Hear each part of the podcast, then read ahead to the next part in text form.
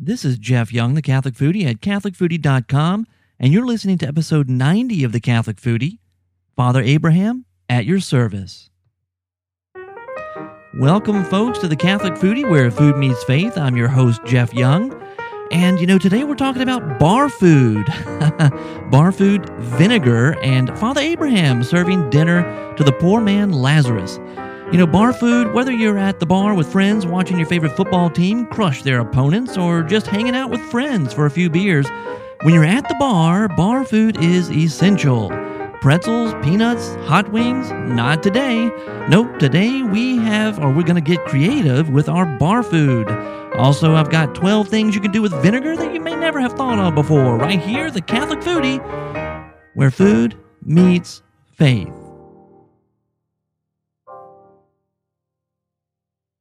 Also, we got Sarah Reinhard today, and she's going to ask us a question. The question is to apron or not to apron? That's in our Mary in the Kitchen segment, and she encourages us to laugh along with her, so I can't wait for that. Oh my goodness. Lots of things going on today, y'all. The Saints lost. I can't believe it. The Saints lost to the Falcons. Um, man, they just made a few really dumb decisions. You know, and that's kind of like life. You know, a lot of times we just make really dumb decisions. We're smart people that make dumb decisions. I don't know if you feel that way, but I certainly do from time to time. Actually, probably more often than not, I feel that way. Uh, right here in the beginning, a special thank you to divineoffice.org, the sponsors of today's show. You know, I prayed uh, morning prayer this morning. I just want to tell you kind of a special secret here. I don't know if you know this. If you do pray the Divine Office uh, using the Divine Office, uh, either the iPhone app or online, right there online at divineoffice.org for free, uh, or the podcast that they produce. You can find that on iTunes. Just search for Divine Office. If um, if you do pray it, you know this, but on Sundays the Divine Office is chanted. That's right, chanted, kind of like monastic chant. Uh, beautiful, beautiful. I can't tell you how beautiful it is. And today was an awesome, awesome preparation for us for a very holy and solemn Eucharistic celebration with our Archbishop here, the Archbishop of New Orleans, Archbishop Gregory Aymond. So, uh, you know, if you haven't yet checked out the Liturgy of the Hours, uh, please do so. It's a wonderful way of prayer. You can go to divineoffice.org and you'll find out all about it. And you can even walk right there. You walk, they walk you right through with text and audio in praying morning, evening prayer, night prayer, uh, the office of readings, the invitatory of the day, all kind of good stuff. So divineoffice.org. Here we are in the beginning of the show. We're going to start with our prayers, our before meals prayer. And once again, this week it is going to be based on the readings from the Mass. Lord Jesus, the prophet Amos, and the evangelist Luke remind us today that you love the poor and that we should too. Lord, you know how infrequently we think of the poor. The closest we may ever get to the poor is passing the poor box in the back of church as we leave Mass to go home. Help us, Lord Jesus, to remember that we are the poor. We are only beggars at the door of your heart. Give us a greater awareness of the poor and our responsibility toward them. Help us to give of our time and of our treasure to meet you, Jesus in the many poor men and women in our community. Bless the food, Lord, that you have blessed us with, and bless those who go without today. May they be blessed through us and through all who make up your body, the church. Amen. I'd like the chef salad, please, with the oil and vinegar on the side and the apple pie a la mode. Chef and apple a la mode. But I'd like the pie heated, and I don't want the ice cream on top. I want it on the side, and I'd like strawberry instead of vanilla if you have it. If not, then no ice cream, just whipped cream, but only if it's real. If it's out of a can, then nothing. Not even the pie? No, just the pie, but then not heated. Uh huh. I'll have what she's having. Well, today we're going to have as our uh, just a little reflection here on the prayer and on the readings from Mass. A very short reflection today. I just wanted to uh, to bring a few things to your attention. Beautiful, beautiful readings today. Kind of challenging too, from Amos, the prophet Amos in chapter six, and also Luke chapter sixteen, where he talks about the story of Father Abraham and Lazarus. Actually, the, the title of the story, I believe, is The Rich Man and Lazarus. You uh, probably remember that story. You have a rich man who is comfortable, has nice food uh, to, to enjoy in his life, has uh, leisure time. He doesn't have to go and do a whole lot of uh, menial or manual labor. And he's just enjoying life, having a good time. And there's a beggar with sores all over his body right outside his door. And this rich man does not even pay notice to him, hardly notices him at all. And the poor man, of course, is begging uh, from the rich man uh, just for the scraps that fall from his table. And he gets no acknowledgement. No acknowledgement. So we when you look at that reading and you kind of pair it up with what is being said in uh, the prophet Amos today, you get one word that kind of jumps out at you. At least it does for me.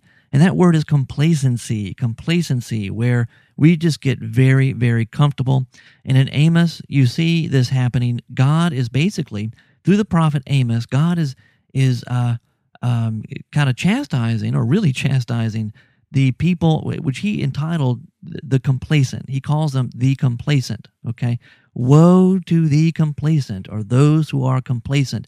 And then he goes to this list of things where, you know, you've enjoyed uh, nice clothes and you, you enjoy nice food and you enjoy um, uh, wine to drink out of bowls. You enjoy all this kind of stuff. Meanwhile, you know, you have people who are going without. You don't care for the orphan and the widow. You don't do anything. You know, it, it's like all, all this stuff. You you you feel so comfortable, but you know what? One day you will not be comfortable. It's kind of what he's saying there in Amos. And you see the same story, the same thing, the same message right there in Luke chapter 16. When Lazarus dies, where does he go? It says he goes to the bosom of Abraham. Right? Father Abraham goes to the bosom of Abraham. He's in heaven, in other words. He is there in heaven and he's enjoying the banquet of heaven. He's enjoying the fine food. He is enjoying the, the fellowship with uh, all the saints, all the holy people there in heaven, and the good people, right? The good people, the holy people in heaven, and with God. And that's all kind of represented in the, in the story by Father Abraham. What happens to the rich man? The rich man dies and finds himself in hell. And it, it, just calls it a place of torment, right? he's in hell and it's hot and you can you get that imagery there of hell being fire and fiery and it's hot you know he's he's languishing there and he asks father he calls out to father abraham you know and asks that lazarus might just dip his finger in cold water and, and give him a drop just a drop to quench his, his thirst and there's just so much that could be said there by the way. So much that could be said there but we, we can't. We don't have time today. Uh, but father abraham says no you know it can't happen because there's a chasm between us and you. We cannot pass to your side and nobody from your side could pass to ours. You know very good image there of heaven and hell. And it's it's it's interesting that the uh, the rich man is there. He's in hell. He's suffering. He says well look you know at least send lazarus to my uh, to my brothers right? To my kinfolk my brothers on earth send the, send him to them to warn them so that they don't end up like i do which is interesting because that's like charity that's he's thinking of others that's um interesting how that plays out in the story. Uh, but of course, Abraham says, you know, no, that can't do that, can't do that. Uh, and they said, well, he said, well, you know, Abraham says they have the law and the prophets. Listen to them, the law and the prophets, which basically we understand that today. What does that mean? That's the Bible, folks. That's the Bible. It's the Holy Scriptures. It's the Word of God. And he says, let them listen to them. You know, let them listen to the Bible. Let them listen to the scriptures. Let them listen to the revelation that I've already revealed to to the world. And uh, uh, basically, the rich man saying, "No, no, no, that won't work. that won't work." But if they see somebody who comes back to them from the dead, that will work. They will convert. They will change. And Abraham says, uh, "No, they won't.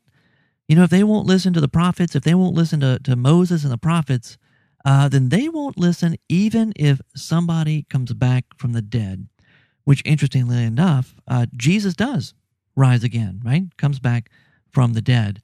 And, uh, you know, even today, even after the resurrection, you have lots of folks, lots of people who do not believe. So, what, what Abraham is pointing out here, and what Jesus points out by this story, is that why would why would the rich man first of all he doesn't take notice of Lazarus and why would his brothers not convert not take notice and want to change when they see someone come back from the dead? And it comes back to that one word complacency complacency. We get comfortable. We get comfortable uh, you know, it's it's interesting. We've talked about this in the past. You go to hospitals, everything is so sanitized, everything is so clean. Uh, you go to funerals today, everything is so nice and clean and pretty.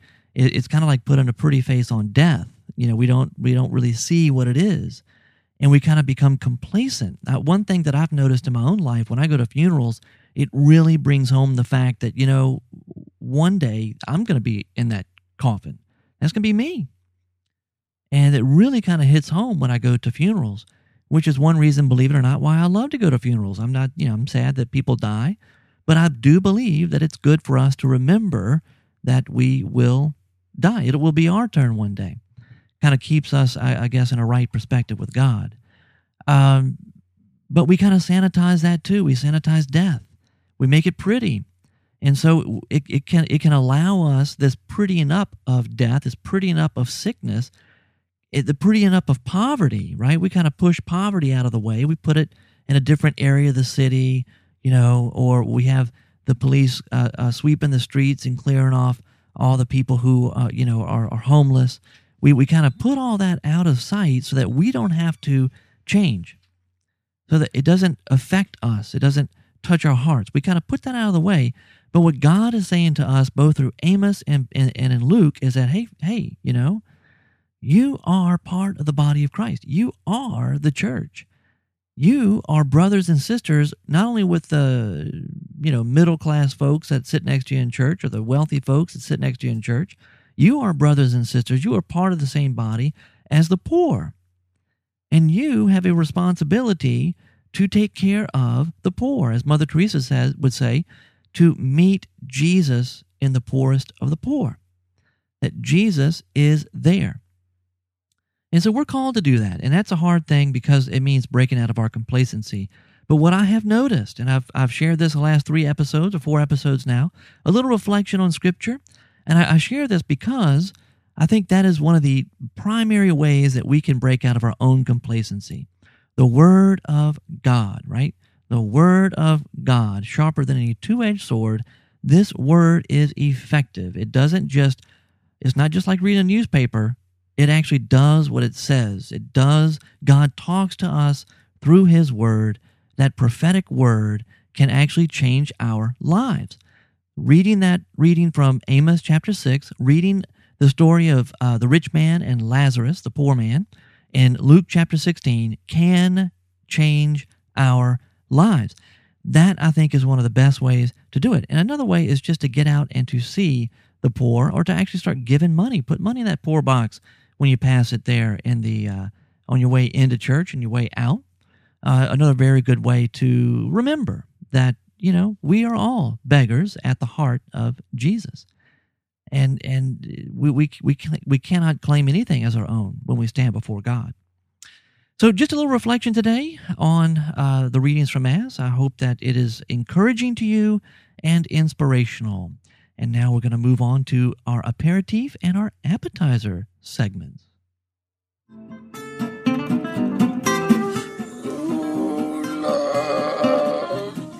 True love, you heard him? You could not ask for a more noble cause than that.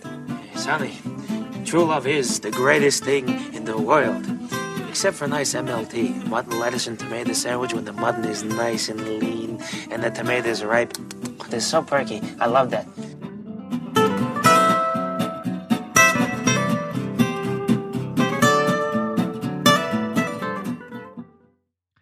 Well, today we're going to combine our aperitif and appetizer segments. Uh, instead of talking about uh, beer and cocktails and all the good stuff, wine that we normally talk about during the aperitif segment, we're going to talk about making uh, our bar food a little more creative. Creative bar food. And I'm getting this, by the way. These aren't all my ideas. I wish I could take credit, but I can't. You know, I, I subscribe to Bon Appetit magazine, and uh, this was some some ideas, uh, some thoughts that they shared in uh, September, the September issue of Bon Appetit. And actually, it was, uh, let's see, page 118. Page 118, it talks about uh, bar food. And it's eating at the bar. That is the name of the article. Matter of fact, it is. You can find it online. I'll I'll have a link to it in the show notes at CatholicFoodie.com. And they list 10, 10 uh, uh, bars, 10 places where you can find really good, creative bar food. But I want to share with you, I want to share with you just um, three, three of these ideas which I thought looked so good. The first one, and you know, of course, you know, typical, typical bar food: peanuts, um, pretzels, hot wings. Those are things you typically would find. Popcorn. Some places will have popcorn for bar food, and usually, if you, we're talking bar food, we're talking about things that are you know, uh, uh, bar like lounge, bar, restaurant type things. So restaurants really do offer a lot more in the area of food, but maybe you're going to have um, folks over to your house for a cocktail hour, something like that. This may be an idea or two for you. Um, so the first one I would like to uh, to share with you is called it's flatbread with arugula, asparagus, and fried eggs. Now this comes from Baltimore's B&O American Brasserie. Okay, let me read to you a little bit about this. This is incredible. Let me tell you what's in it first of all. Okay, you've got uh, let's see, fresh spinach, uh, arugula, fresh arugula leaves, uh, extra virgin olive oil, garlic cloves, coarsely chopped. That's always good. You get to bite into some some uh, big chunk of garlic, you know, coarsely chopped. Uh, some water. You're gonna have water. You're gonna use in here, of course, because you got to make the crust. This is like a, uh, a flatbread, kind of like a, a, pizza. You also have honey. That's very good. Uh, active dry yeast. Three cups of all-purpose flour. You have coarse kosher salt, which we use here at the house all the time. Cornmeal for sprinkling eight ounces of fingerling potatoes, cooked, cooled, cut crosswise, crosswise into half inch slices. You have eight ounces of asparagus, and the asparagus is uh, thin stalk, cut into half inch pieces, and a thick stalk would be cut into a quarter to a half inch piece. Okay, so if you have any thick ones, you're going to cut those a little bit smaller. You have two large ears of corn, husked, and kernels cut from the cobs. Uh, you have fresh peas or frozen peas. If you don't have fresh ones, you get those and just thaw them out. Uh, ricotta cheese, eight large eggs, and then some Parmesan cheese. And you can do that as shavings, not grated. And you also need a, a mixing stand. I've also I've, they they recommend a mixing stand with uh, with a hook attached. I do it by hand though. I love to do uh, uh, doughs by hand. Anyway, you're basically making a pizza and you're taking those toppings and throwing it on top, and you're going to stick that in the oven. It's just little pizzas, you know, they're, they're small, they're not big. Matter of fact, with the uh, three cups of flour you have here, uh, you can make four flatbreads, which they're saying is about eight servings. So, uh, very nice, very nice, very savory, I believe, very savory dish. And they recommend, Bon Appetit recommends that you pair this with, um, you pair this with a Pinot Noir, very nice red wine, a Pinot Noir. And uh, the picture is gorgeous. It's gorgeous. It's got that arugula spread on top. You got those little, uh, those pieces of asparagus. Uh, you have two fried eggs right there on top of the uh, right there on top of the the flatbread, and those little chunks of tomato uh, potato. I mean, it's it's something different, but hey, it sounds good to me. And then finally, one that's more along the lines of that uh, artery clogging type bar food. This is fried bread and butter pickles with green goddess dressing. This is from McCready's in Charleston, South Carolina. Now, you know, I have to tell you, they, all, all, this stuff with these sauces, I love sauces, good sauces. Oh, man, I love that. So, McCrad, I said McCready's, did I? say McCrady's, I'm sorry, McCrady's. And uh, you've got the bread and butter pickles, of course. And what you're basically doing is you're just to, um, you're just to have, we got this, um, oh, what do you call it? Uh, a, a batter, a batter that you put the pickles in. You're to fry those up, and this is the this is what's in the sauce. Okay, this is good. You've got cream fresh, chopped fresh Italian parsley, chopped green chives, uh, chopped green onions, lemon juice, fresh lemon juice, white wine vinegar, uh, anchovy fillets, which uh, chopped. By by the way, I would uh, I, would probably leave those out. I'm sorry to say, or, or maybe I'm not sorry, but uh, mayonnaise. You also have uh, salt and cayenne pepper. Gotta love that. Buttermilk, uh, hot pepper sauce, maybe like a, a, Tabasco or Crystal, something like that that I would use down here. A jar, a 14 ounce jar of bread and butter pickles, drained and patted dry. You also need some yellow cornmeal, of course, to make this uh, uh, the the uh, I'm forgetting the word, the batter. Uh, even if it's dry, a dry batter. Uh, black pepper, freshly ground, and uh, some vegetable oil for frying. Now, I will use, I would definitely use vegetable oil for this particular recipe, since I would be deep frying. And this makes about uh, 30, okay, 30 of these pickles, which I guess is what you would find in a 14 ounce jar. And uh, that, that green goddess dressing, though, oh my goodness, that sounds good. So you can find this. I've got a link to the Bon Appetit uh, recipe right there over at catholicfoodie.com slash Father Abraham. And if you do make any of these, let me know how it comes out. I would love to know that. You can give me a call at 985 635 4974 or email me at jeff at catholicfoodie.com.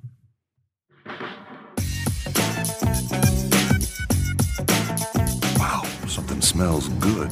Those, uh, goodies in there. Granny, Granny Puckett, the goody lady? My goodness, she makes some good goodies. She's got a thing. It's like a, uh, it's like a uh, cookies, shortbread chocolate icing between. Very, it's good. Uh, it's very good. All right, folks, we got a in our in our health segment. Our health segment is not going to be really be health. It's going to be just some tips, you know, that I just discovered. Once again, it was in another issue. Actually, it's online. You can find that over there also at bonappetit.com. It's online right now if you go check it out right now. Uh, I don't know how long it'll be there, though, so I'm going to send you a link, put you a link once again in the show notes. Uh, we're talking about 12 unexpected ways to use vinegar, and I want to share this with you because it kind of floored me. Some of the things they talked about, I was like, wow, really? I didn't know that. That's great. Uh, first of all, vinegar, we're talking about just white distilled vinegar, just regular old vinegar. And uh, some of the things that they that they bring up here, really amazing. Uh, weed killer, weed killer vinegar you could use as a weed killer. Now I think I'm not sure, but I think using vinegar would actually be cheaper than buying those uh, those commercial weed killers that you pick up at uh, your your hardware store. I could be wrong about that, but I'm pretty sure vinegar is not that expensive. Uh, as a flower freshener, and, you know, over at Bon Appetit on the website, they do give kind of an explanation here of uh, what the way that it would work. And uh, right here for a flower freshener, it says add two tablespoons of vinegar and two of sugar to the water in the vase. The acid will prevent the submerged stems from rotting. So it's kind of like a preservative, I guess, for your flowers. That's really really cool. You can use it as a toilet bowl cleaner. Oh my goodness, toilet bowl cleaner. uh, two cups, two cups of straight vinegar, and let it sit for 30 minutes. Scrub the bowl with your toilet brush. Works just as well as those blue gels, but it won't slowly poison your toilet water drinking dog. Think about that. Hmm, you got a toilet water drinking dog? Then this may help. Uh, that's a great idea. Great idea. Now, this one I thought was kind of. I, I saw this. I said, no way. No way. A skunk deodorant. Can you believe that? Skunk deodorant. Speaking of your naughty dog, vinegar can remove the stench of skunk from dog fur when Fido has been poking around where he shouldn't be. Simply pour full strength vinegar all over the dog's coat, rub it in, and then rinse. And uh, she makes note here. I, the woman's name, I'm going to get it to you in a second. Uh, she makes note here, too, that uh, tomato juice works for the same purpose. Isn't that amazing? Her name, her name is Lily Fink Harrington. So Lily Fink Harrington, this is the one who came up with this list of 12 unexpected ways to use vinegar. Uh, glue removers, number five. Uh, apparently, it breaks up glue. That's pretty cool. Pain reliever. If you get stung by a bee or bitten by a mosquito or a spider, Apply vinegar to the wound to relieve the pain or itching. Cool. Rust remover. Your tools have rust on them? Well, you should take better care of them first of all, but in the meantime, vinegar can remove the rust from tools. Now, someone had actually told me about this, but I have to admit I've never tried it. So that may be something that I'll have to try in the near future since I do have a few tools and a bike that needs a little derusting. Uh, microwave degunker. I never heard of a degunker, but that's pretty cool. Microwave degunker says, I bet the inside of your microwave has seen better days. To easily clean it, put a bowl with half a cup of vinegar, one cup of water inside, and bring it to a boil. All the grossness will be loosened up, and any food odors will be gone or gonezo is what it says. Gonezo? Gonezo? anyway, trying to be funny here. A buttermilk maker. Buttermilk maker. Who buys buttermilk? Instead, when a recipe calls for it, make buttermilk by adding a tablespoon of vinegar to a cup of regular milk. Give it five minutes to thicken, and voila. Wow. That's amazing. That is amazing. And that is a food substitution, which is a suggestion that uh, Sarah Reinhard asked me to uh, to talk about uh, in the near future is you know different substitutions that you could do for foods if a recipe calls for something and you don't have it what can you do what can you substitute this is a great one for buttermilk wow i never never knew that good stuff hiccup suppressant i thought you're supposed to breathe into a bag or scare somebody but this is what she says she says you know once i thought a stack of gorgeous uh, i bought a stack of gorgeous prepping uh, nautical navy and white striped beach towels and before i used them i threw them in the wash Oh, that's a wrong one. I'm reading this as for fabric brightener. fabric brightener, you could use that. I knew that too. But the hiccup suppressant, it says, you know what? Uh, what's hic the worst? when you hick, get the hiccups, and you hick can't seem to shake them. Hick. anyway, everyone has his or her own cure, but a very effective one is to take a swig of pure vinegar. Oh my goodness. She says it tastes disgusting and it will take the enamel off your teeth if you get the hiccups a lot, but darned if it doesn't work every time. So take a swig of vodka, of not vodka, that may work too, but take a swig of vinegar. Oh, goodness. And this is the last one. I love this. I did not know this, but I love it. Number 12, Natural Drano. There's nothing like a smelly kitchen sink drain to take the joy out of cooking. To combat that stench, pour a cup of vinegar down uh, down there every couple of weeks or so. If you have a garbage disposal, you can make vinegar ice cubes. Woo, never thought about that. And grind them up down there. It really works. I will have to, matter of fact, I will try that tonight. I will try it tonight. You know, we got a little stink there in the in the uh, the drain. I can smell it sometimes, and sometimes it's not there. But we normally, what we'll do is we'll take lemon rinds because we use lemons to make our salad dressings. We'll take the, uh, we just squeeze them, you know. So we'll take those uh, lemon rinds and we'll just throw it into the disposal, and it gives it a beautiful lemony smell, very fresh. That's what we normally do, but I'm going to try that vinegar today, see how that works. Very cool. That is 12, 12 different ideas, unexpected ways that you could use vinegar, brought to you by Bon Appetit Magazine and yours truly, the Catholic Foodie. Hi, I'm Junie. And I'm Ree. And, and this is Mary in the Kitchen with Sarah Reinhard. One of my favorite blogs recently started a conversation about women wearing pants versus skirts. It was in response to something else posted on the internet saying that women should only wear skirts, and the blogger took a rather humorous take on the rebuttal. I enjoyed that because to me, the eternal tomboy, it is a humorous topic. What I mean is, me in a skirt didn't happen voluntarily until I was well into my 20s. And even then, my husband will tell you that I did a fair amount of kicking and screaming. I did find a lovely dress for my wedding, but there was always a possibility. Making this into a huge debate seems like just the thing for people who don't have two Jack Russell puppies and a couple of small kids. I'm not following all sides of the debate, and honestly, I just don't really care. I laugh about it, as I do about a lot of things, and I ignore the people who get too invested and make me uncomfortable in ways that inspire me to act without charity. Yeah, well, maybe. Don't get too fooled. To me, pants versus skirts isn't a versus thing at all. It's a matter of temperature and comfort and modesty. Sometimes pants win, sometimes skirts win. Sometimes, my friend, neither one wins, and I don a swimming suit and dive into the cold water. So, there. But this whole thing did get me thinking about how what I wear in the kitchen has really taken a turn for, well, it's just taken a turn for the different over the years. Since I've been blogging, as a matter of fact, I have acquired some essential kitchen duds that really make me happy. I am talking, my friends, about aprons. Yes, yes, now we've lost the men. Hey, hey, you guys, come back! I have sweets and coffee, don't go yet. I mean, I don't care if you wear an apron or not. Jeff, I leave it to you to offer the male point of view. But I want to give you some pointers. I think an apron has to be attractive. Now, I started to say pretty, but then I remembered that Jeff might wear an apron, and I sort of hope he's not wearing a pretty apron. No offense, I'm just saying. The first apron I got was sent to me in a package, and it came as a set. There was a large version and a miniature version for my then toddler. We matched! It was great.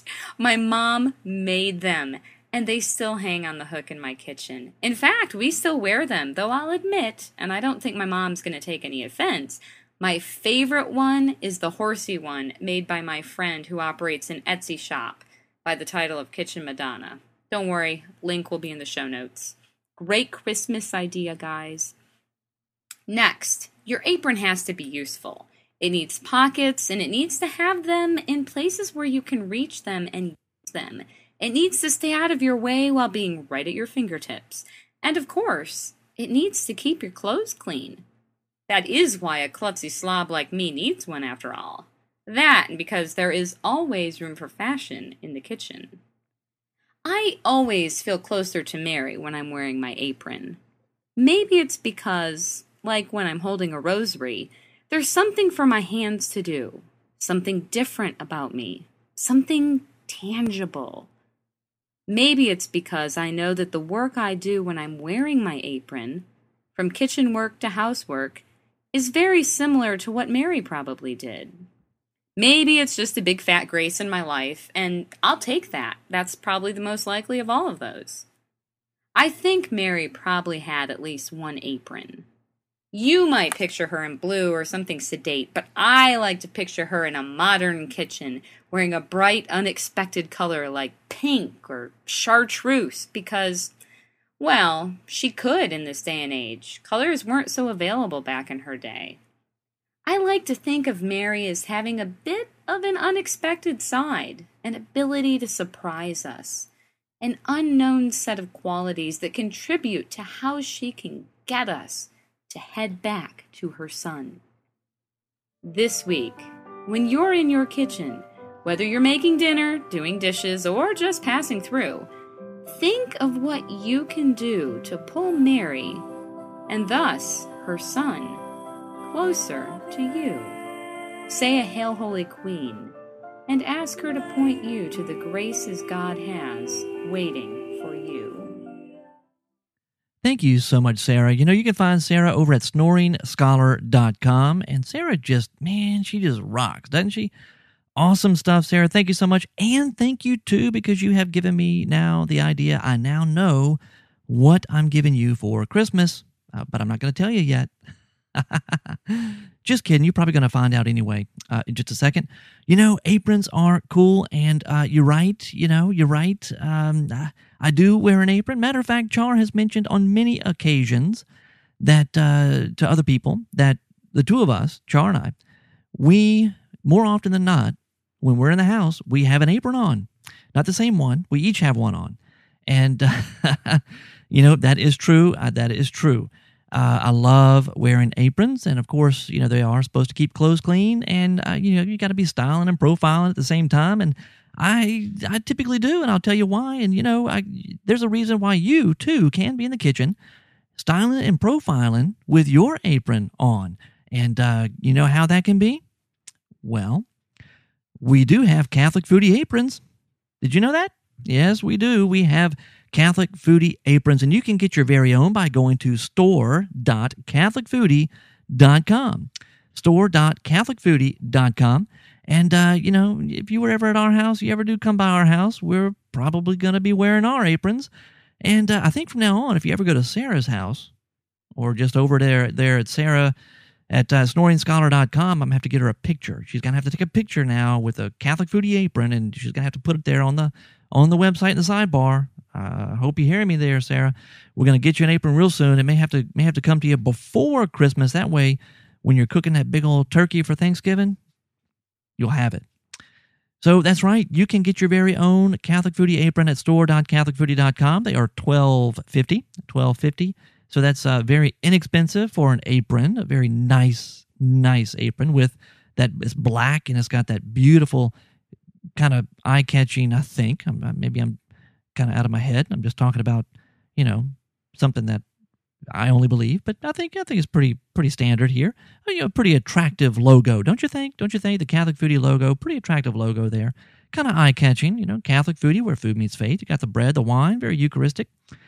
Anyway, you have that right there on the apron. So you may want to go check that out, store.catholicfoodie.com. Also, special thanks to L'Angelus, Cajun band L'Angelus, for letting us use their Ave Maria in the show. No dessert today, folks. We are wrapping up the show. I promised last episode a short show, and that did not happen. I got a little carried away. Uh, but from now on, this is what I'm trying to do. I'm trying to narrow it down, kind of cut it down to about 35 minutes or so.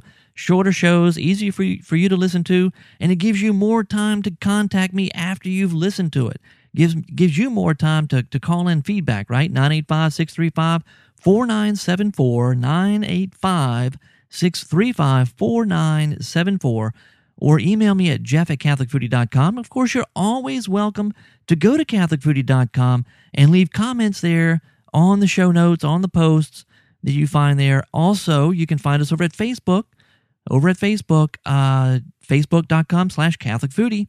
Matter of fact, we got, I think, uh, 546, 547, something like that, people who like the Catholic Foodie. So if you haven't if you have not yet liked the Catholic Foodie on Facebook, you might want to go ahead and do that, man. We got lots of good things going on. I, I post things there more often than I do on uh, on CatholicFoodie.com, like um, sometimes pictures of of meals that I'm cooking, things that are going on in the kitchen, or if I'm out, I'll post uh, pictures of of uh, the beautiful presentation, the plates that come out from the kitchen.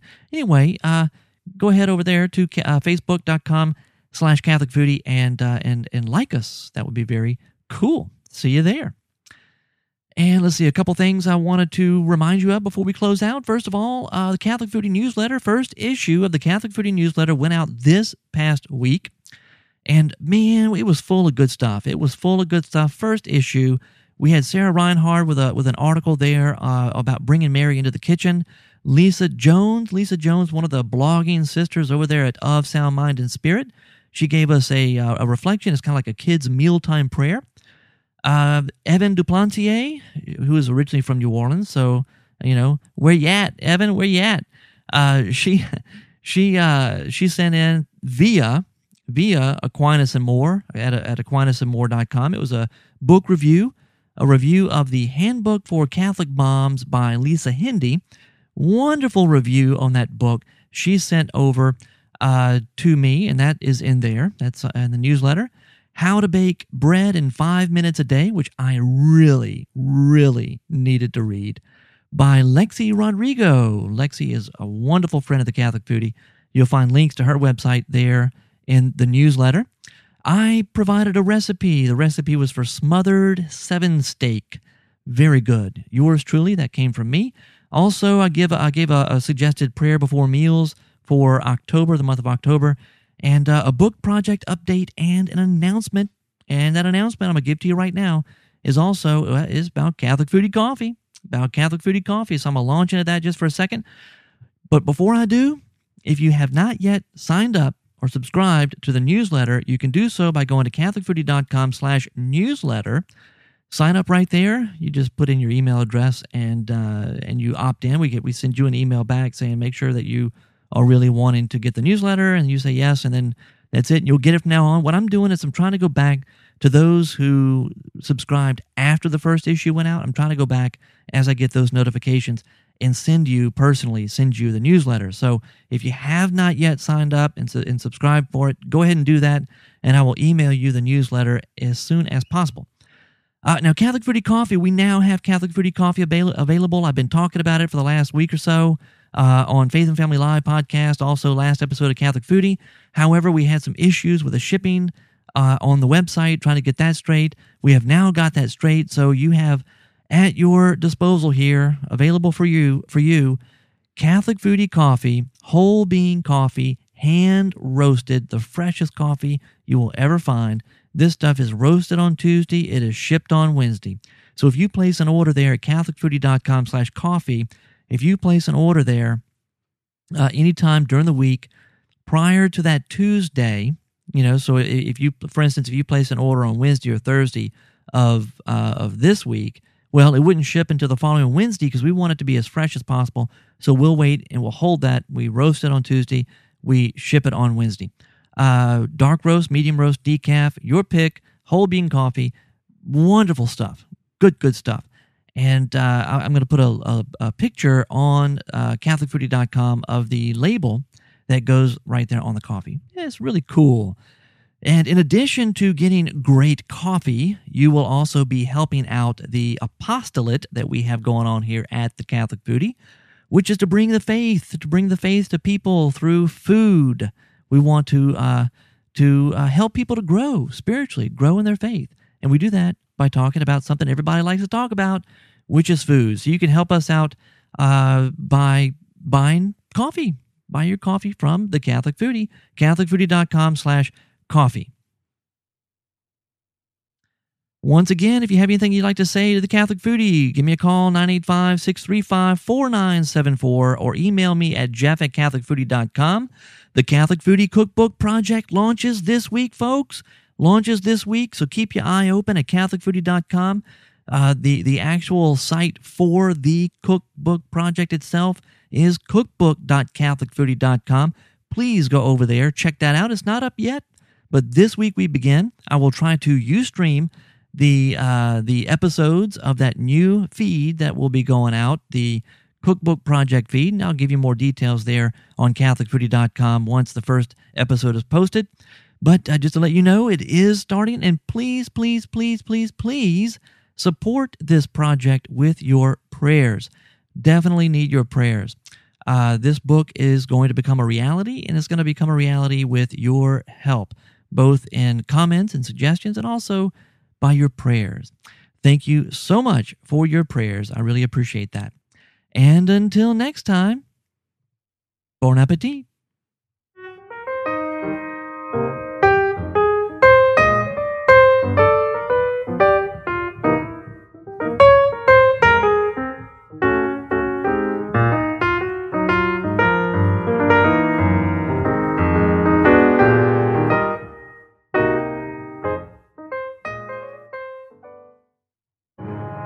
SQPN, leading the way in Catholic new media.